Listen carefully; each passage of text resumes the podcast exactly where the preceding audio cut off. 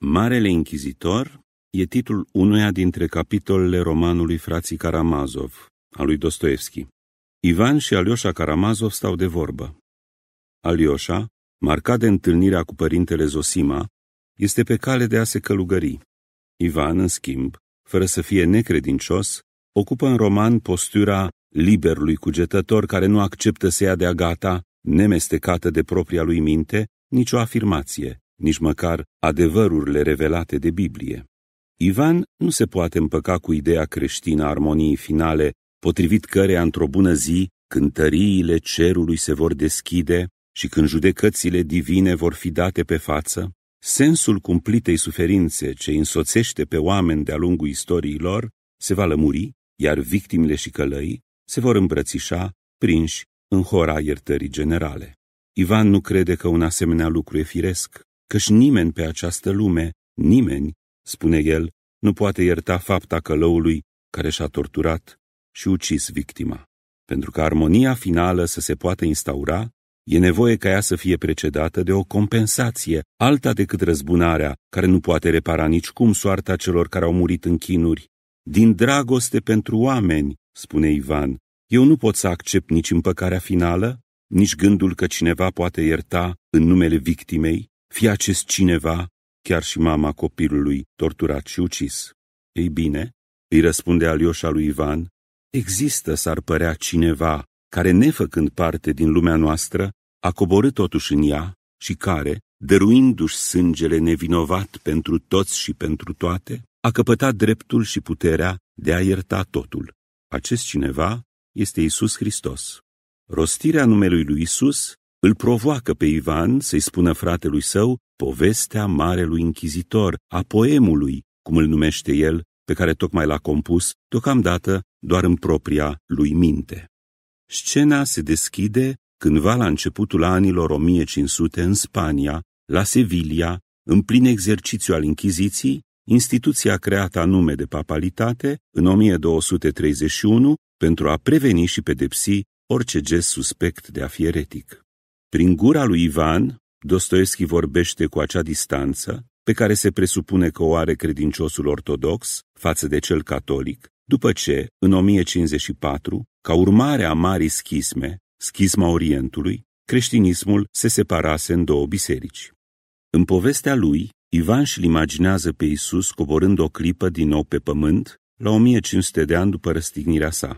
Coborârea aceasta, doar imaginată de Ivan și neprevăzută de niciun text sacru, are forma unui intermezzo între venirea din tâi, cea povestită în Evanghelii, și revenirea finală, parusia, anunțată pentru sfârșitul timpurilor, când istoria lumii acesteia se închide odată cu judecata de apoi și cu instaurarea absolută a împărăției lui Dumnezeu. Povestea imaginată de Ivan e menită să răspundă unei neașteptate întrebări. Ce s-ar întâmpla dacă Isus, Dumnezeu întrupat, ar coborâ o clipă pe pământ în plină istoria lumii declanșată de prima lui venire? Cum s-ar purta cu el slujitorii lui de pe pământ, oamenii bisericii instaurate de el, cei care i-au preluat doctrina și mesajul? Cum s-ar purta cu el marele inchizitor, de pildă? Iată de ce. Pentru a putea înțelege mai lesne textul lui Dostoevski, trebuie să ne punem la rândul nostru câteva întrebări. Ce-i reproșează Marele Inchizitor lui Isus? De ce-l arestează el pe Isus? Cine este de fapt Marele Inchizitor?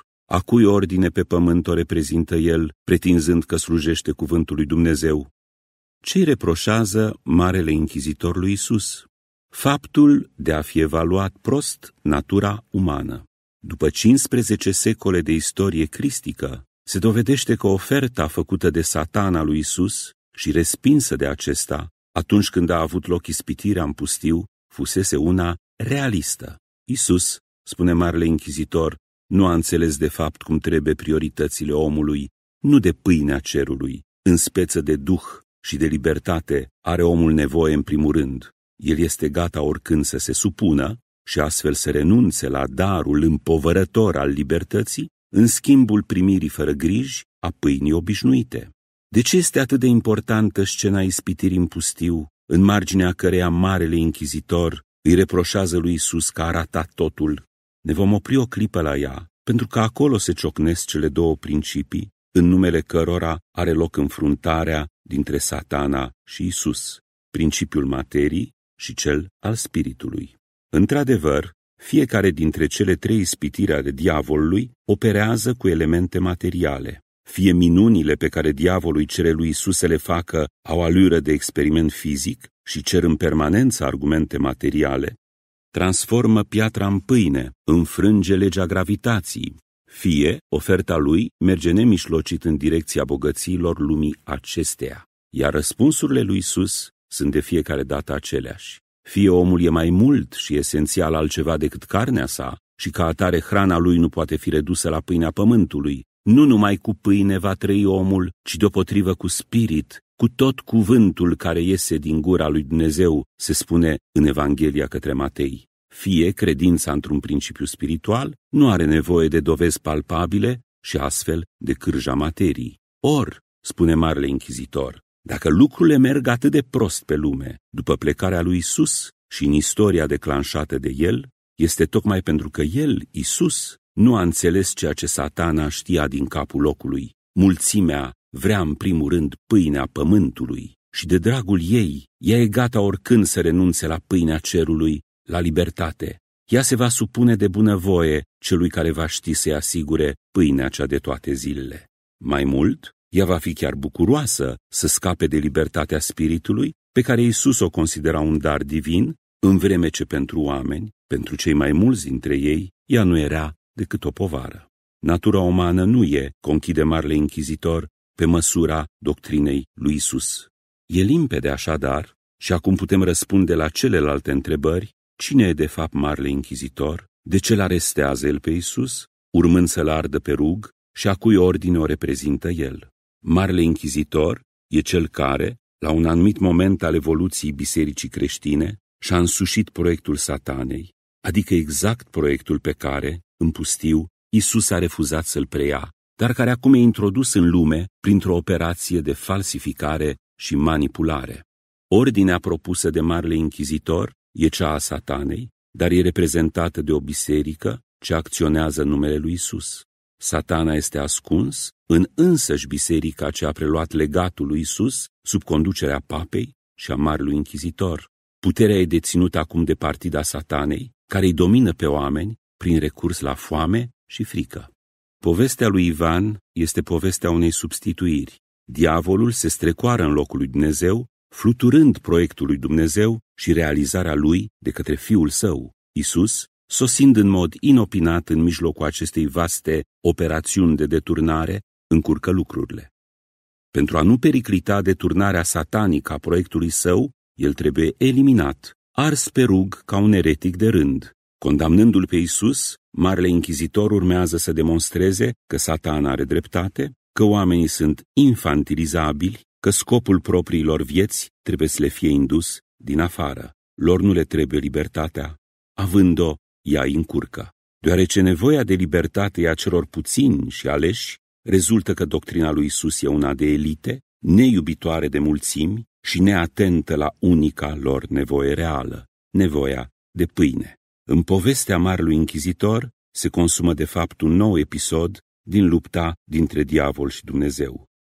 Îi e frică Marului Inchizitor de Isus și de acei puțini care nu ar renunța la pâinea cerului nici pentru toate bogățiile lumii acesteia? Sau poate Dostoevski e cel care, prin fantezia lui Ivan, se teme că Marele Inchizitor are dreptate și că oamenii nu au, în marea lor majoritate, ce face cu darul împovărător al libertății. Să ascultăm acum povestea Marelui Inchizitor. Dostoevski, frații Karamazov, povestea Marelui Inchizitor Ivan, spuse Alioșa, m-a întrebat adineaur dacă există pe lumea asta o singură ființă care să poată și să aibă dreptul de a ierta. Ființa aceasta există, să știi, și poate să ierte totul și să ierte pe toți, da, pe toți și toate pentru tot, fiindcă ea însăși și-a dăruit sângele nevinovat pentru toți și pentru toate. Și tu o cunoști.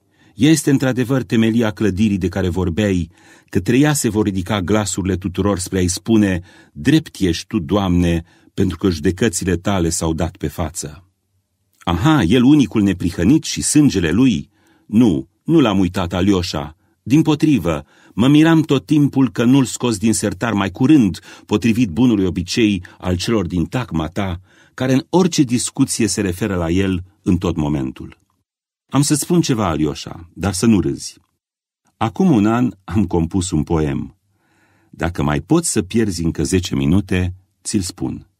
Ai scris un poem? A, nu, nu, nu l-am scris. În viața mea n-am îmbinat nici două rime.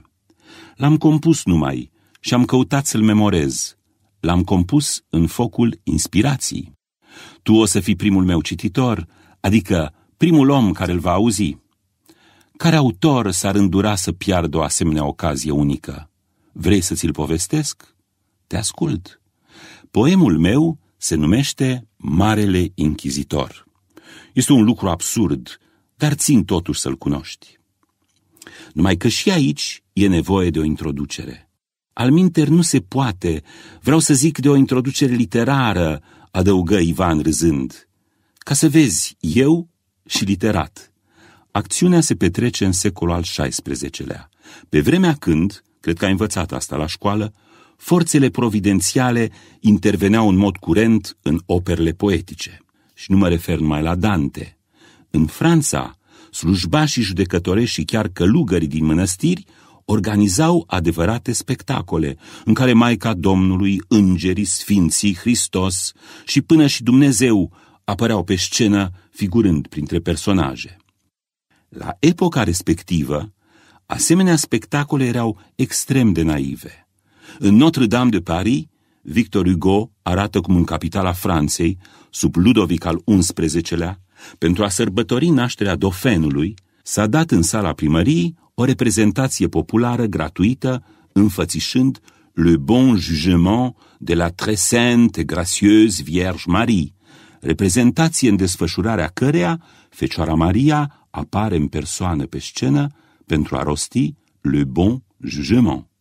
La noi, la Moscova, înainte de Petru cel Mare, aveau de asemenea loc, din vreme în vreme, spectacole dramatice similare, inspirate de diverse episoade din Vechiul Testament.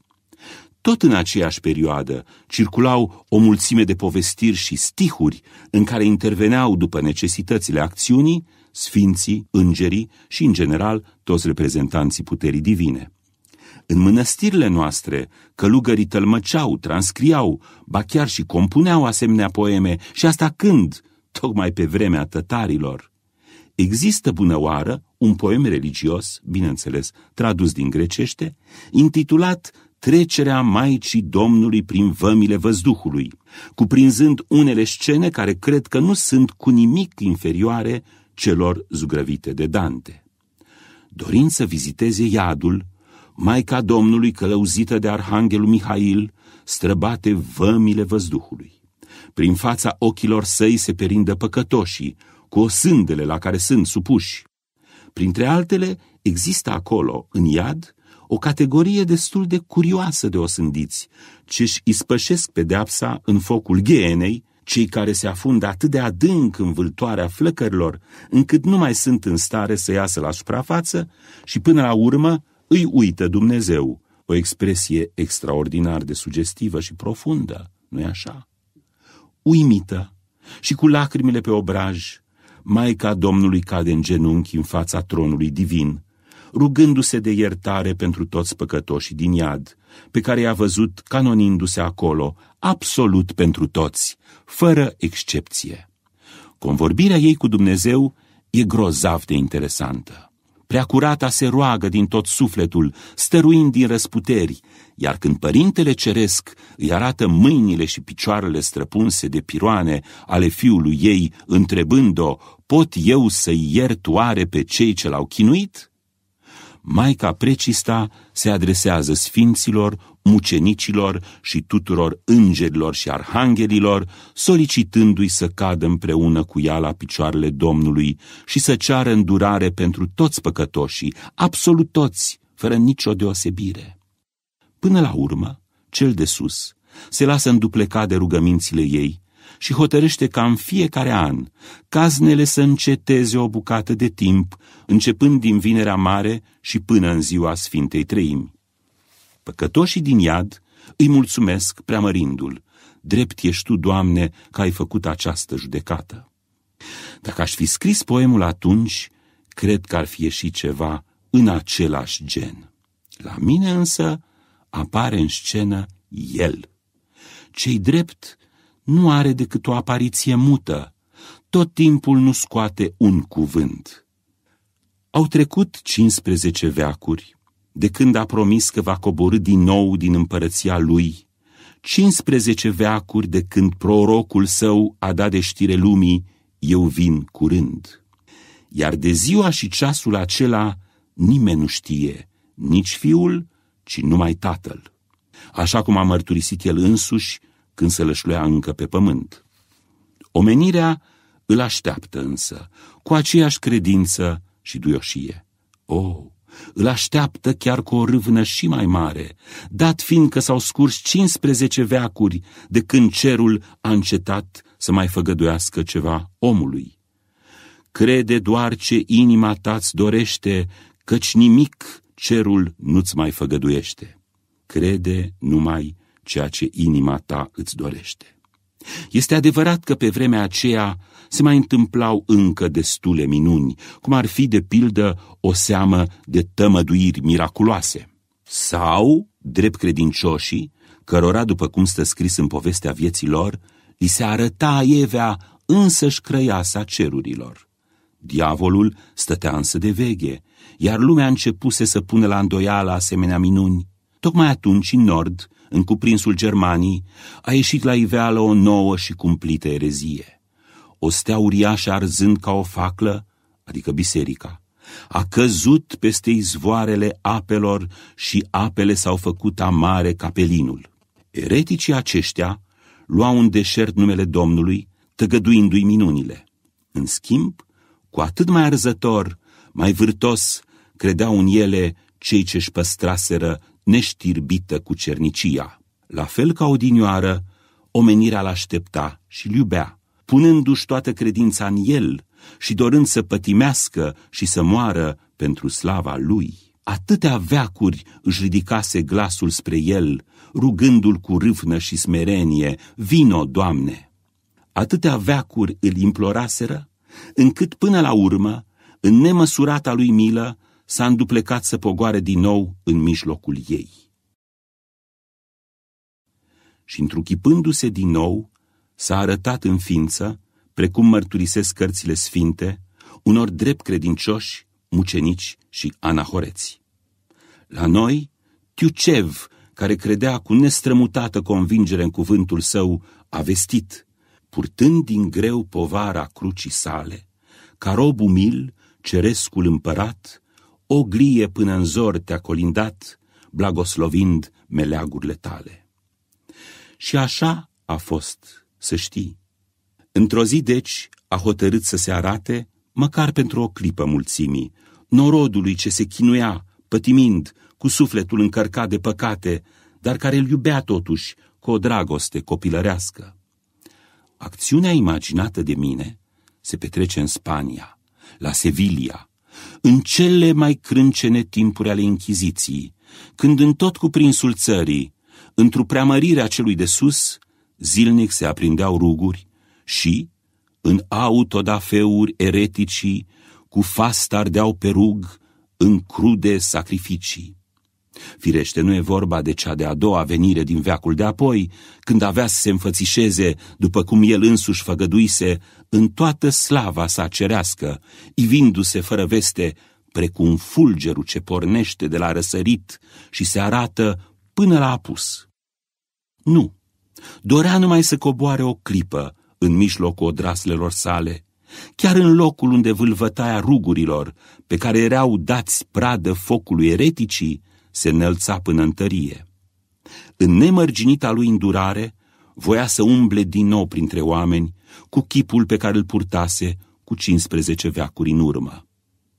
A descins, deci, într-una din piețele toride ale orașului meridional, în care nu mai departe decât în ajun în prezența regelui, a curții, a cavalerilor, a cardinalilor și a fermecătoarelor doamne de la palat, sub ochii poporului din Sevilla, ce venise cu duiumul la fața locului, marele inchizitor arsese pe rug cu fast, ad maiorem gloriam Dei, aproape o sută de eretici.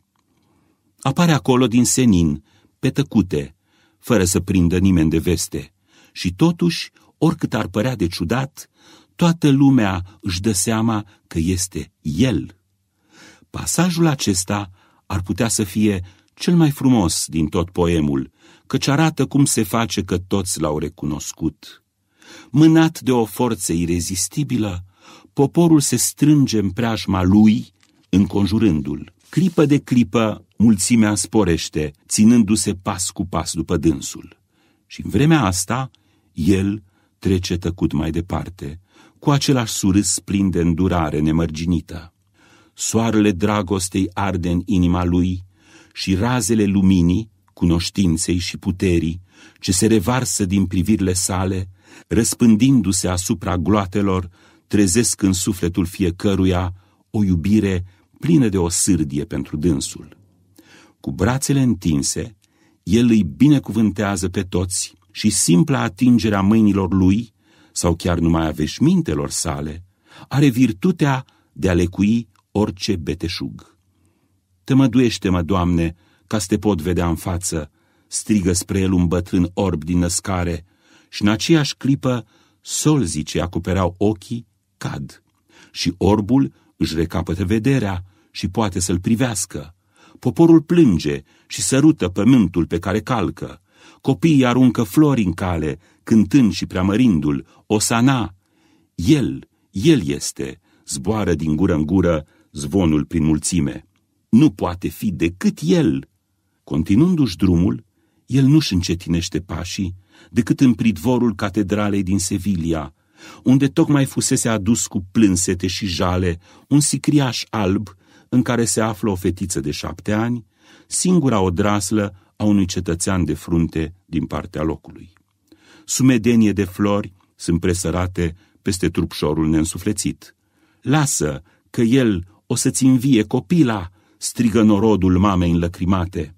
Parohul catedralei, care ieșise în pridvor să întâmpine sicriul, privește în jur, mirat și se încruntă. Deodată, mama pruncului mort scoate un geamăt și se aruncă la picioarele lui.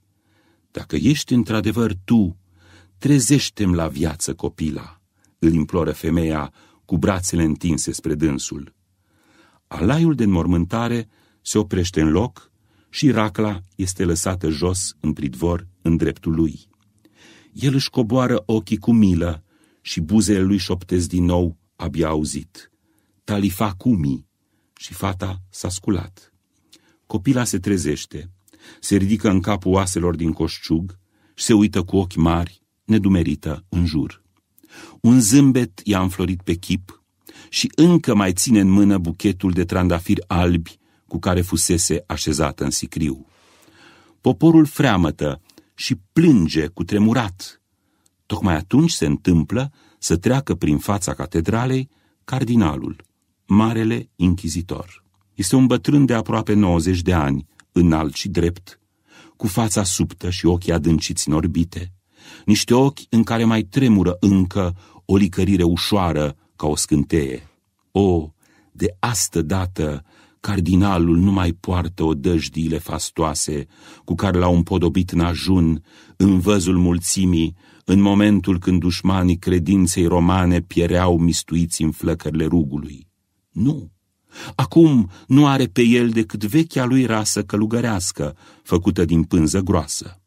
În urma lui, la oarecare depărtare, pășesc ciracii și servii lui, cu chipuri sumbre, straja lui sfântă. Oprindu-se în fața mulțimii, prelatul o cercetează din ochi de la distanță. Vede tot. Coșciugul depus la picioarele lui și copila înviată din morți. Și deodată se întunecă la față. Sprâncenele cărunte și dese se încruntă și în privirea lui scapără o lumină sinistră. Ridicând brațul, cardinalul face semn străjerilor să-l ia. Și atât de mare este autoritatea lui, atât de strunit și de plecat este poporul, deprins să-i se supună fără a crâcni, încât gloata se dă în lături din care lor și în mijlocul unei tăceri mormântale, gărzile pun mâna pe el și îl duc. Ca la o poruncă, mulțimea se îndoaie până la pământ, în fața bătrânului închizitor, care o binecuvântează și pleacă mai departe. Străjile coboară cu ostaticul în temnița boltită, umbroasă și strâmtă, din clădirea străveche, unde se țin ședințele tribunalului sfânt. Ziua se stinge și întunecimile nopții toride și moarte învăluie Sevilia. Aerul e îmbălsămat de lauri și lămâi.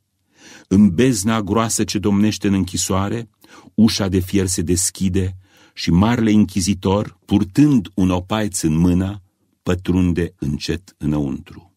Este singur. Ușa se închide la loc în urma lui. Bătrânul se oprește în prag, privindu-l lung, un minut sau două, drept în față. Apoi se apropie de el, pendelete, pune opaițul pe masă și rostește. Tu ești? Tu? Neprimind însă niciun răspuns, se grăbește să adauge.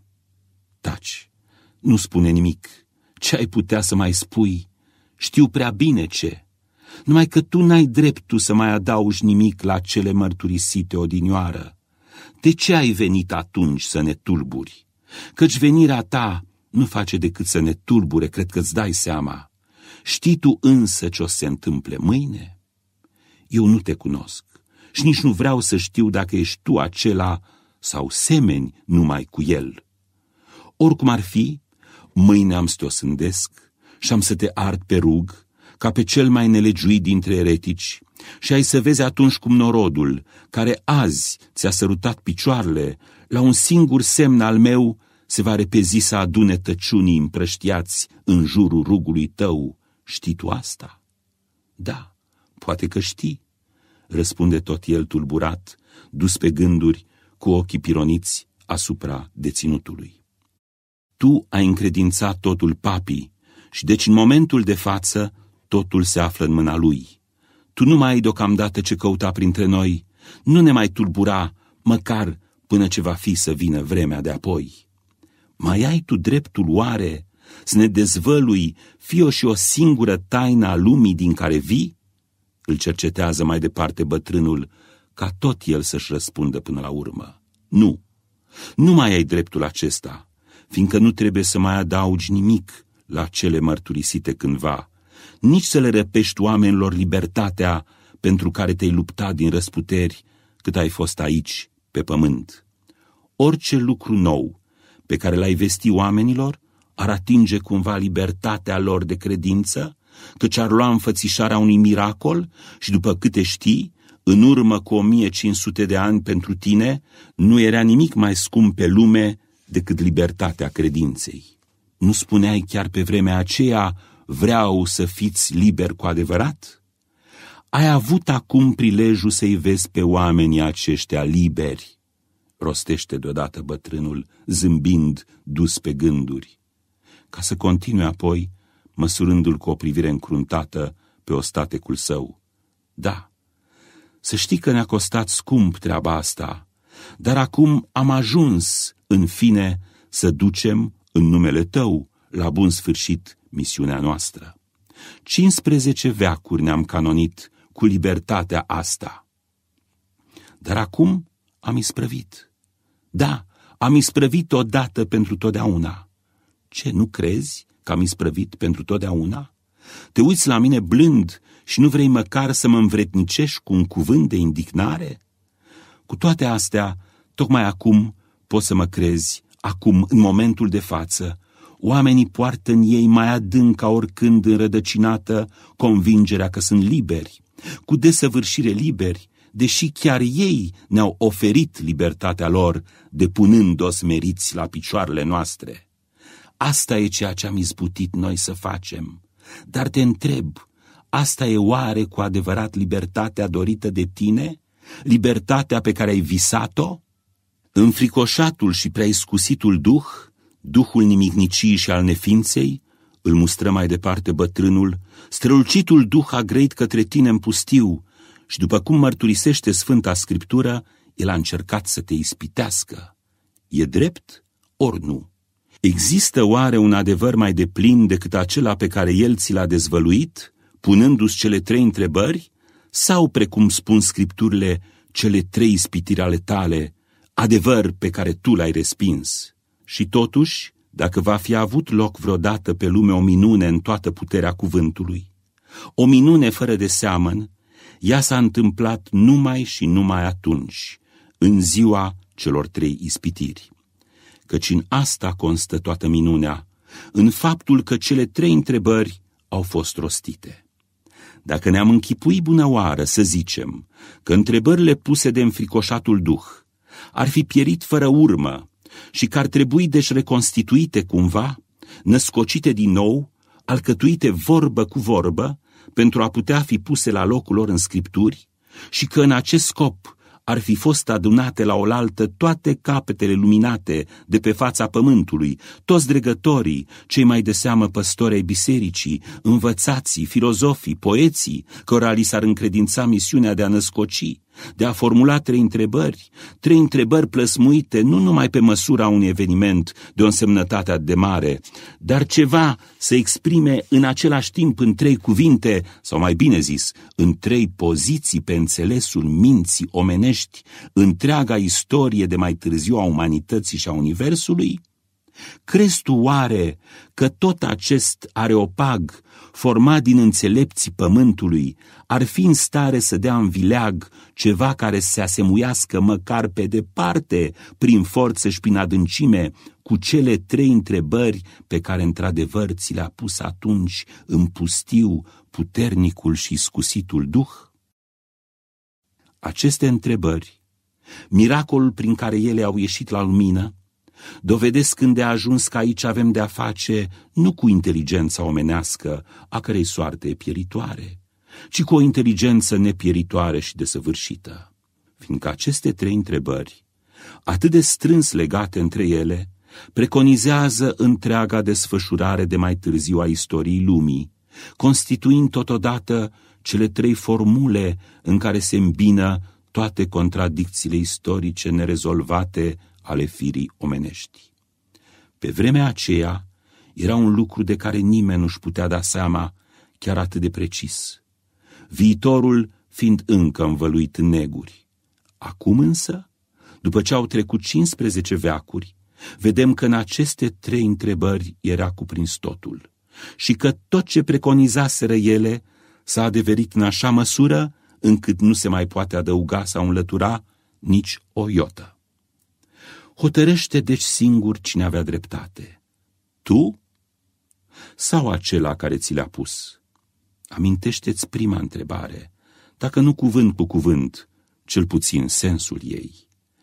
Vrei să te duci în lumea așa, cu mâinile goale, făgăduind oamenilor o libertate pe care ei, în ignoranța și bicisnicia lor născută, nu pot să o înțeleagă, de care chiar se feresc îngroziți fiindcă nu există nimic mai insuportabil și nici n-a existat vreodată pentru om și pentru societate nimic mai insuportabil decât libertatea. Vezi pietrele acestea din pustietățile dogorâte de arșiță? Poruncește ca ele să facă pâini și omenirea întreagă, plină de recunoștință, va alerga pe urmele tale ca o turmă ascultătoare deși tot timpul va fi cu frica în sân ca nu cumva, la un moment dat, să-ți retragi brațul întins și odată cu asta să se isprăvească și pâinea dăruită de tine. Tu însă n-ai vrut să-l lipsești pe om de libertate și nu te-ai îndurat să primești, judecând că nu mai poate fi vorba de libertate de vreme ce supunerea a fost cumpărată cu pâine, drept care ai răspuns că omul nu trăiește numai cu pâine. Știi tu însă că în numele acestei hrane pământești, Duhul pământului se va ridica împotrivă-ți și dând piept cu tine te va birui și că atunci toată lumea îl va urma strigând în gura mare, cine este asemenea fiarei care a făcut să se pogoare focul din cer? Știi tu oare că peste veacuri omenirea va da glas prin gura înțelepților și a învățaților săi, că nu există pe lume crimă și prin urmare nu există nici păcat, ci numai flămânzi? Dă-le mai întâi de mâncare și abia după aceea le poți cere să respecte virtutea. Va sta scris pe steagul celor ce se vor scula împotriva ta, culcând la pământ templul durat de tine. Pe ruinele templului tău se va zidi o altă clădire, un nou și înfricoșător turn Babel. Se va înălța piatră cu piatră, cu toate că și el va împărtăși soarta celui din tâi, rămânând ca și acela neterminat. Puteai totuși să-i scutești pe oameni de toată această trudă de prisos, să le cruți o mie de ani de suferință, fiindcă până la urmă toți spre noi se vor îndrepta, după ce se vor fi canonit în zadar zece veacuri în șir să-și sprăvească turnul. Și atunci ne vor căuta iarăși pe sub pământ, prin catacombele în care vom sta ascunși, fiindcă ne va fi dat din nou să fim persecutați și schingiuiți, și găsindu-ne în cele din urmă, vor ridica glasul spre noi. Dați-ne pâine, căci cei ce ne-au făgăduit să pogoare focul din ceruri pentru noi, nu ni l-au dat. Și noi vom izbuti să ridicăm până la capăt turnul început de ei. Cine va da de mâncare mulțimii, va apuca să o ducă la bun sfârșit și noi vom fi aceia care vom hrăni în numele tău, amăgind-o în numele tău. O, în vecii vecilor, fără noi, ei nu vor ajunge să-și astâmpere foamea. Toată înțelepciunea lumii nu va putea să le dea pâine atâta timp cât vor rămâne liberi. Dar ai să vezi că până la urmă ne vor aduce singur plocon libertatea și depunând-o la picioarele noastre ne vor spune, înrobiți-ne, dar astâmpărați-ne foamea. Abia atunci vor înțelege în fine că libertatea și faptul de a avea pâine în realitate și cu prisosință, așa ca să ajungă pentru toată lumea, sunt două lucruri incompatibile, fiindcă în vecii vecilor oamenii nu vor fi în stare să împartă pâinea între ei.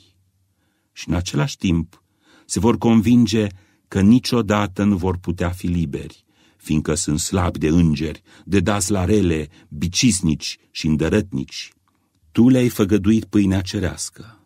Dar iarăși te întreb, crezi într-adevăr că poate avea același preț în ochii stirpe omenești, nevolnice, desfrânate și pururea nerecunoscătoare, pâinea cerească precum cea reală, pământească?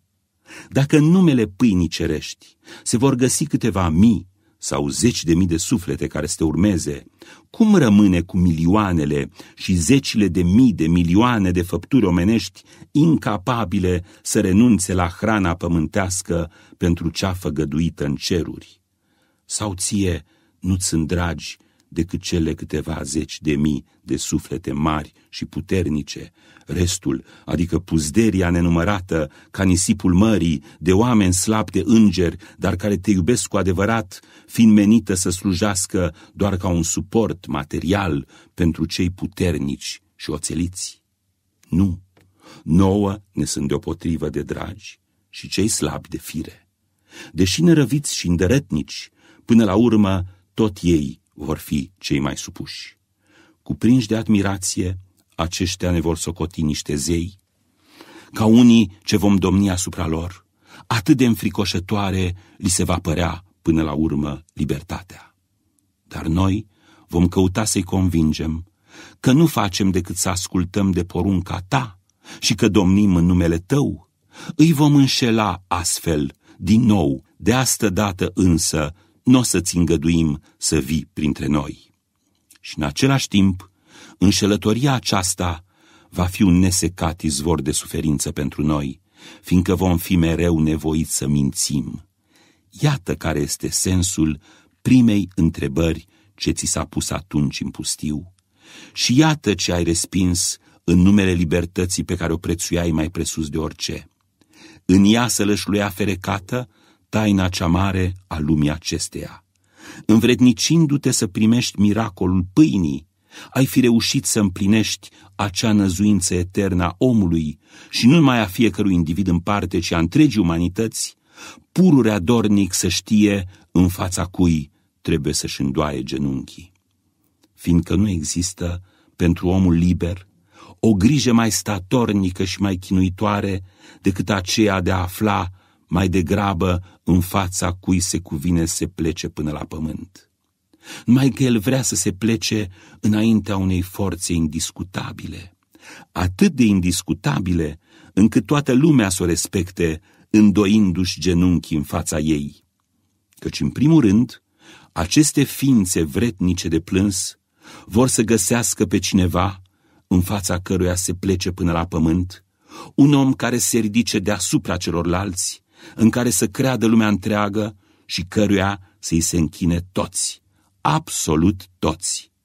De la începutul începutului, necesitatea de a generaliza supunerea a constituit preocuparea cea mai arzătoare a fiecărui om în parte, precum și a întregii umanități. Din pricina acestei necesități, oamenii s-au tăiat adesea cu săbiile și, făurindu-și singuri zei, s-au amenințat unii pe alții. Lepădați-vă de zeii voștri, strigau ei, și veniți să vă închinați celor ce se află în mare cinste la noi. Altfel, va fi vai și amar de voi și de zeitățile voastre. Și așa o să fie până la sfârșitul veacurilor. Chiar atunci când vor pieri tot zeii de pe fața lumii, vor continua totuși să îngenunche în fața idolilor. Și tu ai știut asta. Nu se poate să nu fi cunoscut această fundamentală taină a firii omenești. Și totuși, cunoscând-o, ai refuzat unica emblemă infailibilă ce ți s-a oferit și în virtutea căreia omenirea ți s-ar fi supus fără să crâcnească emblema pâinii reale, pâinea pământească. Tu însă ai refuzat-o în numele libertății și al pâinii cerești. Am să-ți arăt acum ce ai făcut mai departe, iarăși și iarăși în numele libertății. Adevăr zic ție, că sufletul omenesc nu cunoaște altă grijă mai chinuitoare decât aceea de a găsi cui să încredințeze mai degrabă harul libertății cu care această nefericită făptură se naște pe lume. Numai aceluia însă, care va izbuti să împace conștiința, îi va fi dat să pună stăpânire și pe libertatea lui. Emblema ce ți s-a oferit odată cu pâinea avea tot sorții de izbândă. Dă-i pâine și omul ți se va supune fără greș, e cea mai sigură chezășie. Dar dacă în același timp cineva, nu tu, altcineva, s-ar întâmpla să-i prindă în mreajă conștiința. O, atunci să știi, e în stare să lipsească până de pâinea cu care îl îmbii și să-l urmeze pe acela care va izbuti să-i subjuge cugetul. Aici, recunosc, dreptatea era de partea ta. Taina existenței umane nu constă în a trăi, ci în a ști pentru ce trăiești fără o noțiune precisă a rostului său pe lume, în vecii vecilor omul n-ar accepta să trăiască. Mai curând și-ar face singur seama decât să-și ducă mai departe existența pe pământ, chiar dacă în jurul lui ar fi maldere de pâine. Asta este realitatea. Dar ce s-a ales până la urmă? În loc să cauți a pune stăpânirea asupra oamenilor, îngrădindu-le libertatea, tu te-ai străduit să-i desfășori cât mai larg fruntariile. Ai uitat, se vede, că omul preferă liniștea și chiar moartea libertății de a alege singur între bine și rău, fiindcă nu există ceva mai ademenitor pentru el decât libertatea conștiinței, dar în același timp nu există ceva mai cumplit pentru el.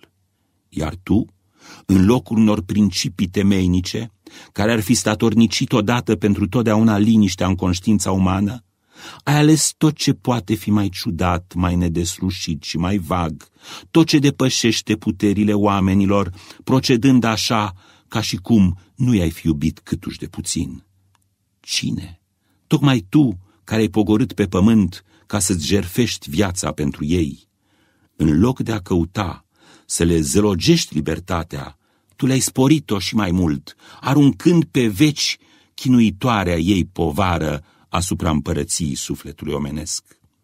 Ai vrut să ai parte de dragostea liber consimțită a omului. Ai dorit ca el să te urmeze de bunăvoie, ademenit și subjugat de tine, de ideea ta. În locul legii străbune, pe care se putea bizui din momentul acela, omul trebuia să aleagă cu inima slobodă ce este rău și ce este bine, având înaintea ochilor doar chipul tău drept călăuză menită să îndrumeze pașii. Dar cum de nu te-ai gândit că așezând pe umerii lui o povară atât de grea ca libertatea de a alege, până la urmă el va ajunge să pună la îndoială până și chipul tău, să tăgăduiască adevărul propovăduit de tine. Într-o bună zi, oamenii vor mărturisi în gura mare că adevărul nu poate să lășlui în tine, fiindcă era cu neputință să-i urgisească cineva atât de cumplit ca tine, lăsându-i să se zbată într-o incertitudine atât de chinuitoare, cu atâtea griji pe cap și atâtea probleme fără deslegare. În felul acesta, tu însuți ai pus la cale surparea împărăției tale și n-ai deci niciun drept să arunci vina pe alții. Asta să fie oare? Spune ceea ce ți s-a oferit. În lume nu există decât trei forțe, unicele pe pământ, în măsură să înfrângă și să subjuge definitiv, în numele propriei lor fericiri, conștiința acestor bicisni răsvrătiți. Și aceste trei forțe sunt miracolul, taina și autoritatea. Tu însă le-ai respins pe câte ștrele, rând pe rând, prin exemplul pe care tu însuți l-ai dat. Tu nu te-ai învrednicit să cobori de pe cruce când cei din jur își băteau joc de tine și te ațățau strigându-ți, pogoară-te acum de pe cruce, vom vedea și vom crede. Tu nu te-ai învrednicit să cobori, fiindcă nu voiai să-l câștigi pe om printr-o minune, așteptând o credință liber consimțită din partea lui, nici de cum una prilejuită de un miracol. Ceea ce doreai tu cu ardoare era o dragoste liberă, iar nu extazul unui rob fascinat de puterea ce a vărât pe veci frica noase. Dar și de asta dată ai greșit, socotindu-i pe oameni mai presus de ceea ce se arată a fi ei în realitate, căci ei nu sunt decât niște robi, cu toate că, așa cum au fost plăsmuiți, în sufletul lor mocnește mereu răzvrătirea. Privește în jurul tău și judecă singur. Au trecut 15 veacuri. Du-te acum și vezi cine sunt cei pe care i-ai înălțat până la tine. Îți jur că omul este mult mai nevolnic și mai ticălos decât l-ai crezut tu.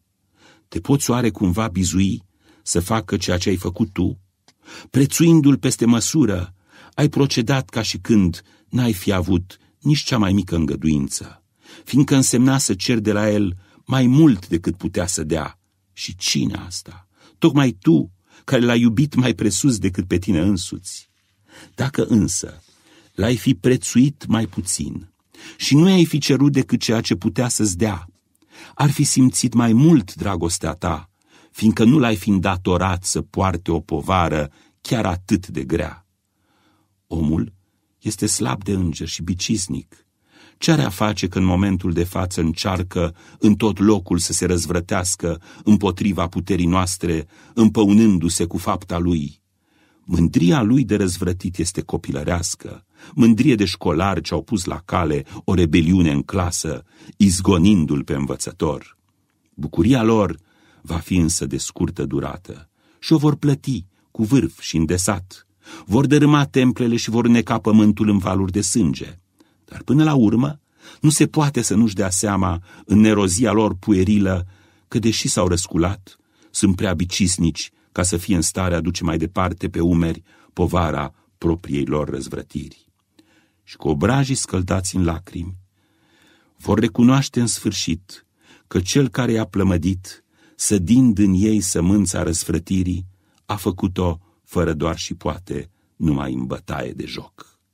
Vor mărturisi lucrul acesta cu deznădejdea în suflet și fie ce cuvânt al lor va fi un cuvânt de hulă.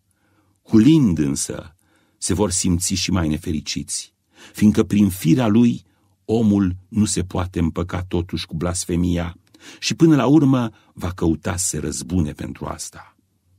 Așadar, neliniște, tulburare și nefericire. Cu asta s-au ales oamenii, după toate suferințele pe care le-ai îndurat în numele libertății lor.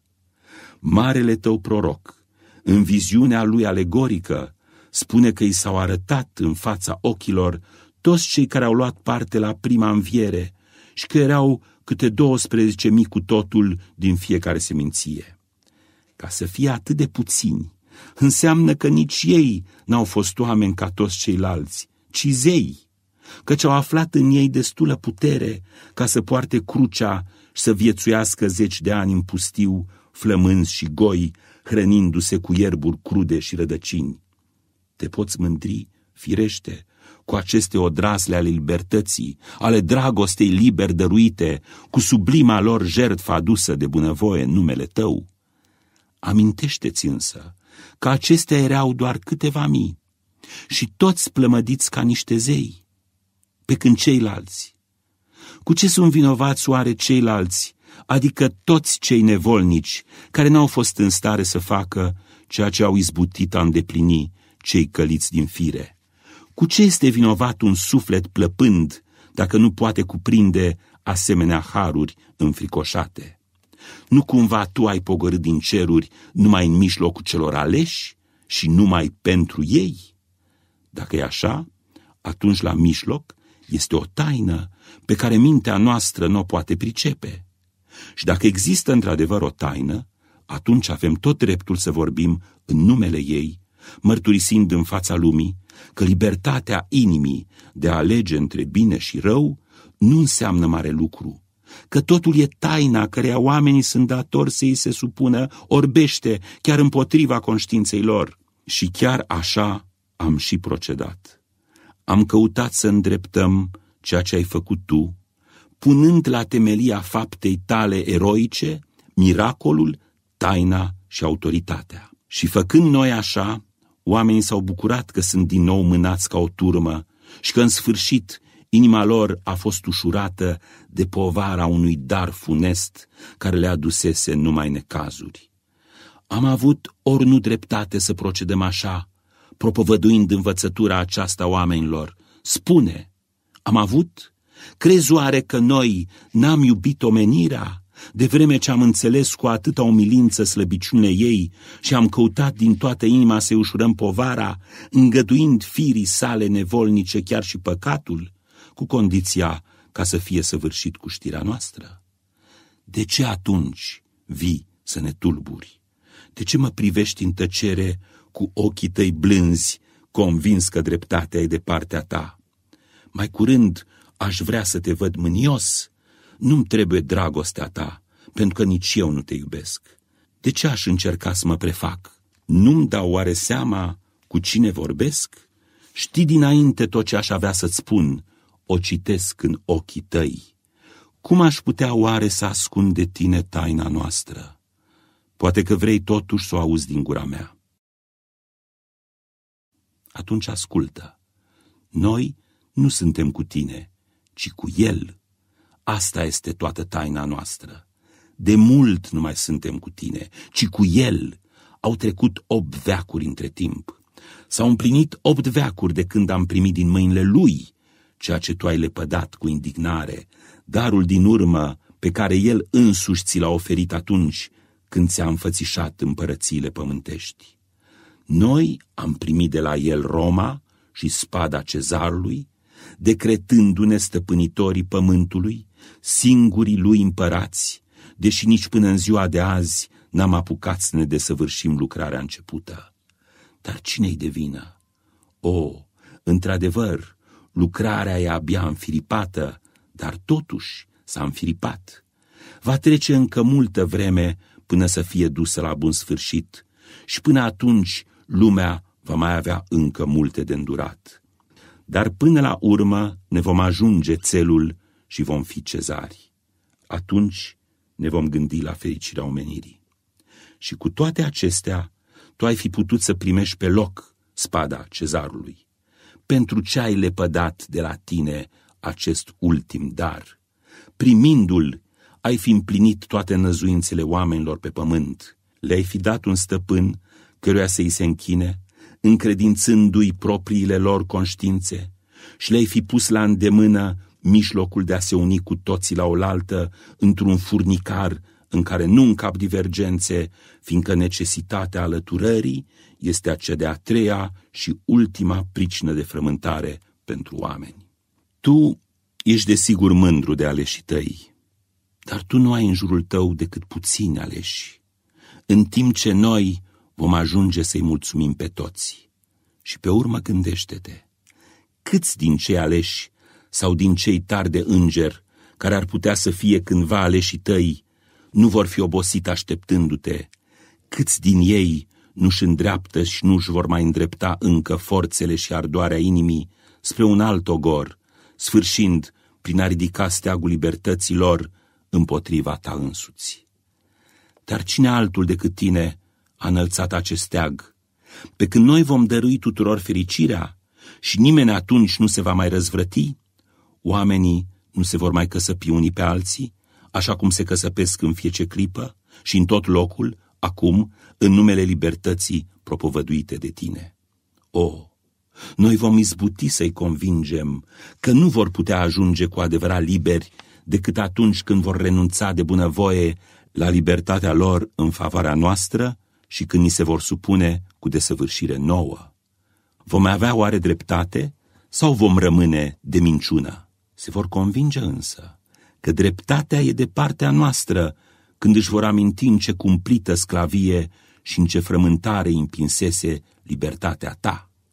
De plina independență, gândirea liberă și știința îi vor afunda într-o junglă atât de încălcită și le vor pune în fața asemenea miracole și taine atât de bine ferecate, încât unii din ei, cei răzvrătiți și aprigi, își vor face singur seama, iar alții, și ei răzvrătiți, dar nevolnici, se vor nimici unii pe alții, iar restul, cei bicisnici și nefericiți, se vor târâ la picioarele noastre, mărturisind în gura mare. Da, ați avut dreptate, voi singuri stăpâniți taina, de aceea ne-am întors la voi, izbăviți-ne de noi înșine. Primind pâinea din mâna noastră, își vor da seama firește că nu facem decât să luăm pâinea lor, pe care au dobândit-o ei înșiși prin munca brațelor, și să o împărțim între ei. Și își vor da seama deopotrivă că nu-i vorba de nicio minune la mijloc, că noi nu prefacem pietrele în pâine, dar nu se vor bucura atât de pâine, cât mai ales pentru că o primesc din mâna noastră, fiindcă își vor aduce aminte de sigur că odinioară, înainte de venirea noastră, Pâinea pe care o câștigau prin puterea brațelor se preschimba în piatră din clipa când o luau în mână și că de când s-au întors la noi, pietrele din mâna lor s-au prefăcut iarăși în pâine. Și atunci se vor dumiri pe deplin ce mult înseamnă să te supui pe veci. Atâta timp însă, cât oamenii nu vor înțelege lucrul acesta, vor fi nefericiți. Spunem, cui se datorează în primul rând incapacitatea lor de a înțelege? Cine a fărâmițat turma și a împrăștiat-o pe căi necunoscute? Turma se va aduna însă la loc, se va supune iarăși, de astă dată, pentru totdeauna. Și atunci noi vom hărăzi oamenilor o fericire tihnită și umilă, o fericire pe măsura unor făpturi nevolnice, așa cum au fost plămădiți. O, ai să vezi că până la urmă vom izbuti să-i convingem să nu se mai țină mândri, fiindcă numai tu le-ai băgat asemenea fumuri în cap când ai căutat să-i ridici atât de sus. Noi le vom dovedi că sunt slabi, că nu sunt decât niște bieți prunci, dar că fericirea hrăzită copiilor este mai dulce ca oricare alta. Și atunci, cuprinși de sfială, cu ochii ațintiți spre noi, se vor strânge în jurul nostru înfricoșați, ca niște pui sub aripile cloștii. Privindu-ne cu admirație și în același timp cu un fior de spaimă, se vor simți mândri cu noi, văzând cât suntem de puternici și de inteligenți și cât de lezni am izbutit să domesticim o turmă năbădăioasă de milioane și milioane de capete.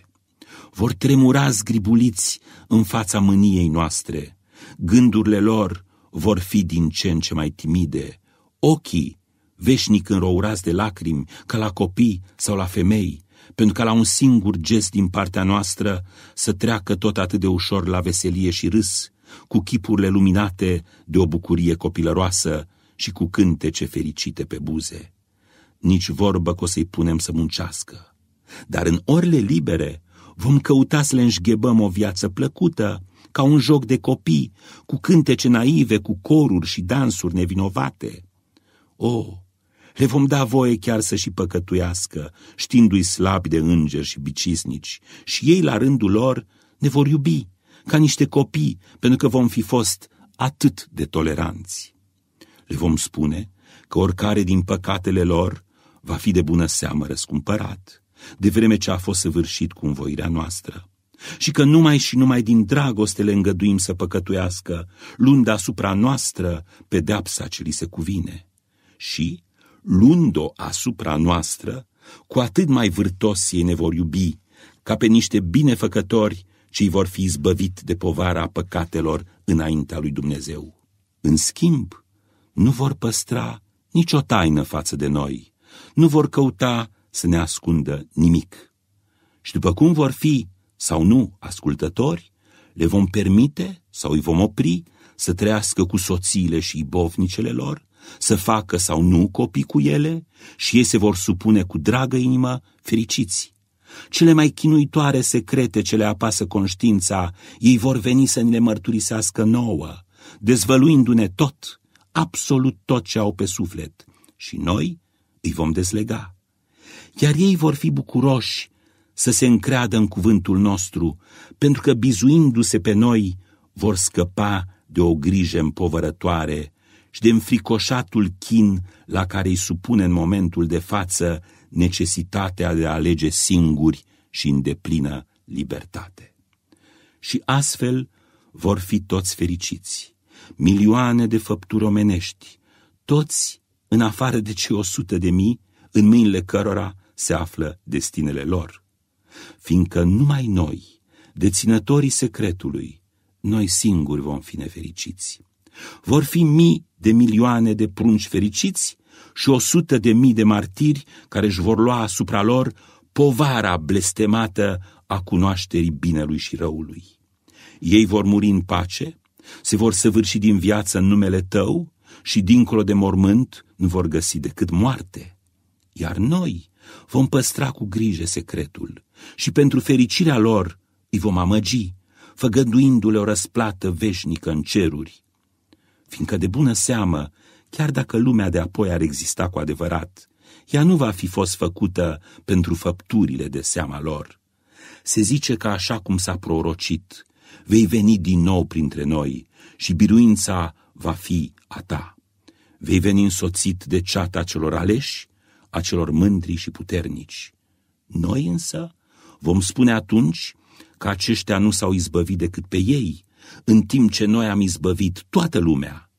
Se zice de asemenea că la vremea aceea curva cea mare ce șade pe fiară, ținând în mâinile ei cupa tainei, va fi judecată și că din nou se vor răzvrăti cei nevolnici și sfâșind purpura de pe ea, îi vor despuia trupul nemernic.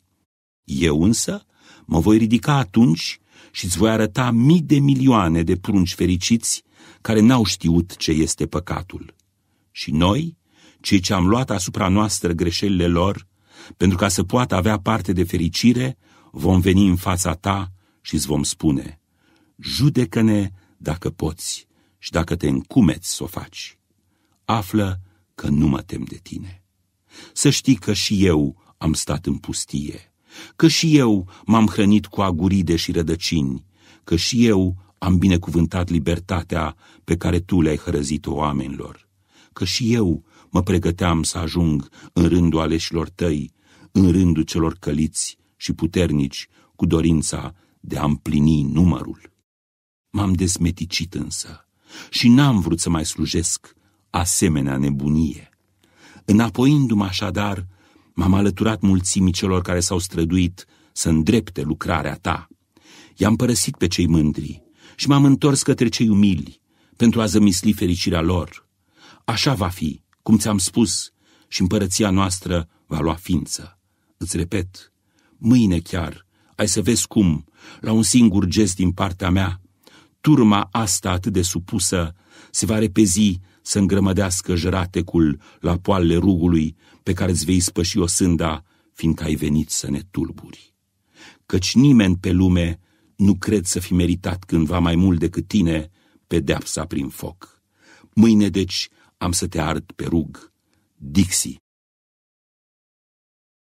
Ivan se opri. Vorbise cu atâta însuflețire încât se înfierbântase. Isprăvind, un zâmbet îi lumină toată fața.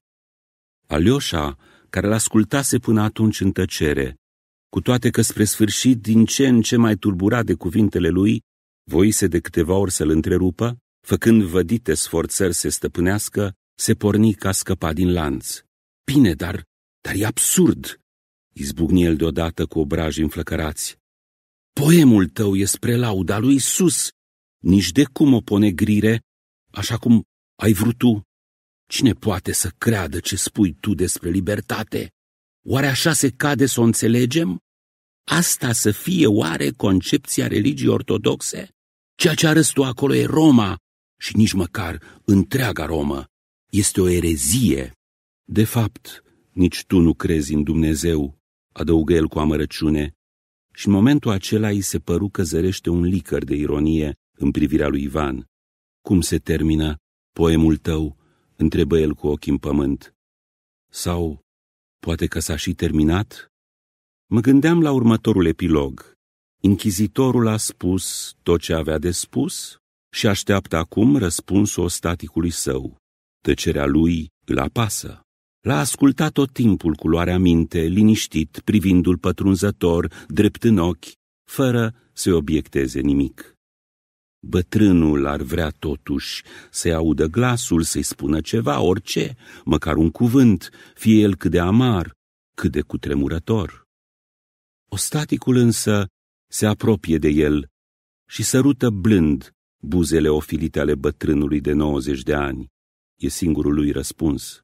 Închizitorul tresare. Ceva îi tremură în colțul gurii. Se îndreaptă apoi spre ușe, o deschide și spune, Du-te, du-te și să nu mai vii, să nu mai vii. Niciodată, niciodată.